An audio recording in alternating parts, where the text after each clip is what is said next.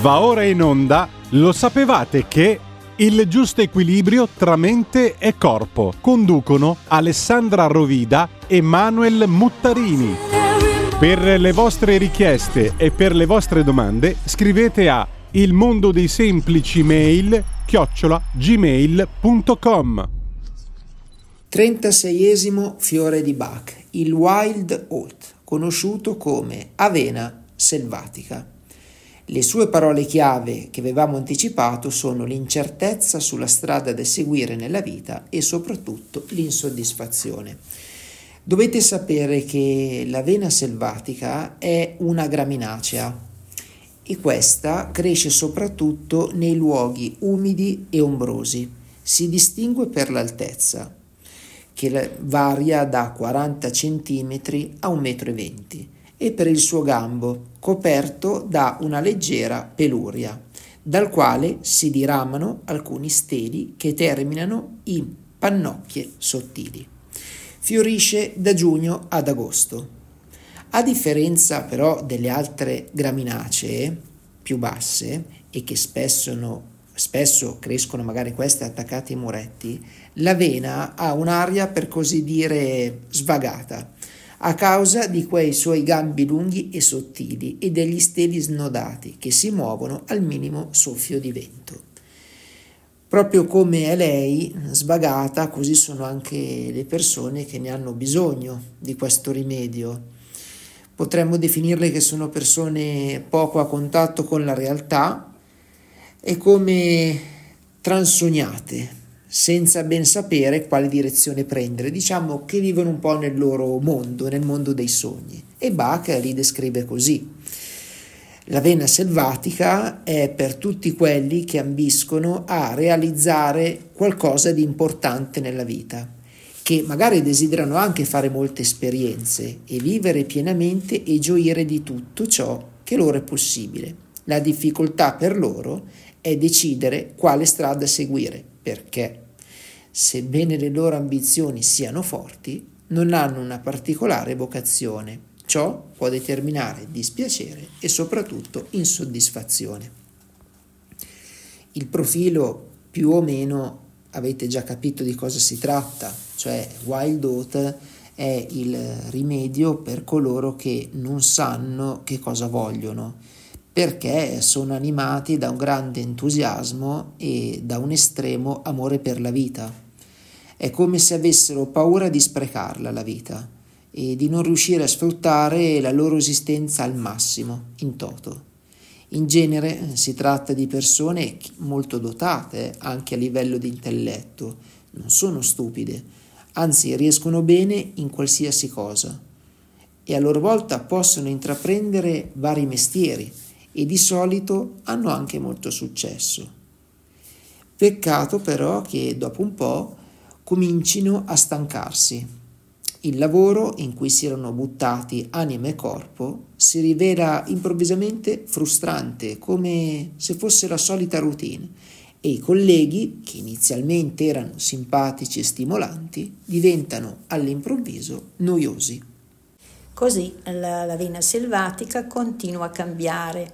Per un periodo la sua fame di vita sembra placarsi, ma nel profondo l'insoddisfazione scava cunicoli sottili che alla fine fanno frenare il suo senso di completezza.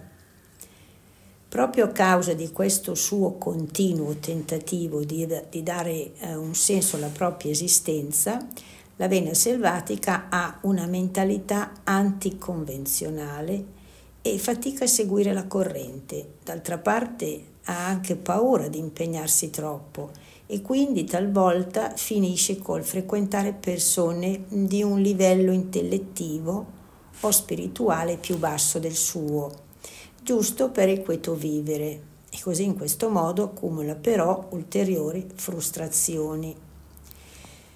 Dentro di sé la vena selvatica è un eterno adolescente, desideroso di provare tutte le possibilità che gli offre la vita, ma che alla fine si rivela inconcludente. E non a caso viene prescritto ai ragazzi che non sanno che studi seguire e non riescono a decidere che cosa faranno da grandi. Il problema appunto di, della, dell'avena selvatica è quel suo cercare soluzioni prefabbricate, il rivestire ruoli diversi, come se provasse tanti vestiti alla ricerca di quello che fa al caso suo. In realtà l'avena selvatica non ha bisogno di estendere la sua ricerca, ma di approfondirla, perché spesso in questo continuo cambiamento dello stato della vena selvatica si sprecano tutte le proprie energie e si evita la cosa che più fa paura, cioè il rapporto con se stessi. E invece proprio di questo ha bisogno, di cercare dentro di sé e non fuori. E solo così capirà che lo scopo della vita non è realizzare qualcosa di speciale, ma semplicemente trovare la strada giusta. Vediamo un attimo i sintomi.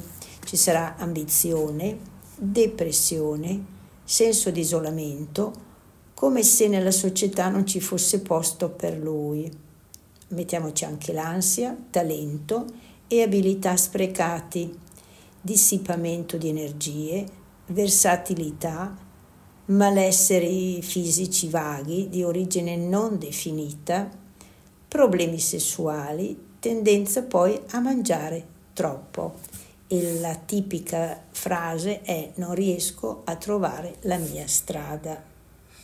La trasformazione di Wild Oat dona al soggetto molta calma e anche chiarezza nelle proprie idee e aiuta inoltre le persone a entrare in contatto con se stesse e le rende libere dai condizionamenti perché se ci fermiamo un attimo spesso infatti ci facciamo portatori dei sogni altrui, cioè mh, andiamo a seguire magari delle strade non nostre, ma semplicemente che, non so, genitori, consigli di insegnanti, amici hanno scelto per noi.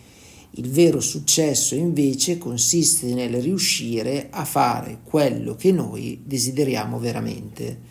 Ecco, Wild Oat va usato anche nei casi in cui è difficile capire di quale rimedio si abbia bisogno o al contrario quando si ha la sensazione di aver bisogno di tutti i rimedi, perché dopo due settimane di trattamento in genere emerge con chiarezza qual è il problema predominante da risolvere, anche se ehm, dal punto di vista pratico si capisce che molto spesso non è facile magari eh, ad ambire a una strada senza ostacoli, però Wild Oat vi aiuterà a fare in modo che questi ostacoli non rappresentino per voi un motivo di eh, abbattimento perché è giusto spiegarvi quanto diceva Bach, ovvero perché un ascoltatore potrebbe dire ma com'è possibile che se la vena mi dà il coraggio di fare dopo c'è anche la depressione? Ecco, si intendeva in questo modo che molte persone magari partono con molto entusiasmo, magari non sono eh, seguite da figure che gli mettono in guardia che per raggiungere qualsiasi obiettivo ci, saranno, ci sarà una strada soprattutto all'inizio molto in salita, quindi loro cosa fanno? I loro sogni, magari anche dal mattino alla sera, li vanno a demolire, buttano via tutte le speranze, quindi si deprimono e di lì si autoisolano. Ecco perché Wilder, il nostro, diciamo così, Wild Oat riuscirà a fare in modo di tenervi la retta via. Il 37 fiore che parleremo nella prossima puntata è molto famoso nell'intero di fiori di Bach, è il 37 ed è il Wild Rose, che è la rosa canina.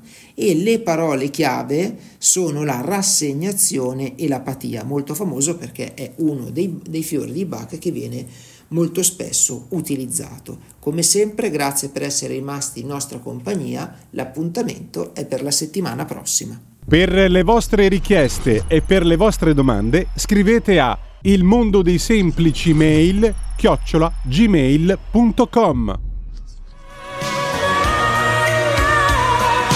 Avete ascoltato? Lo sapevate che...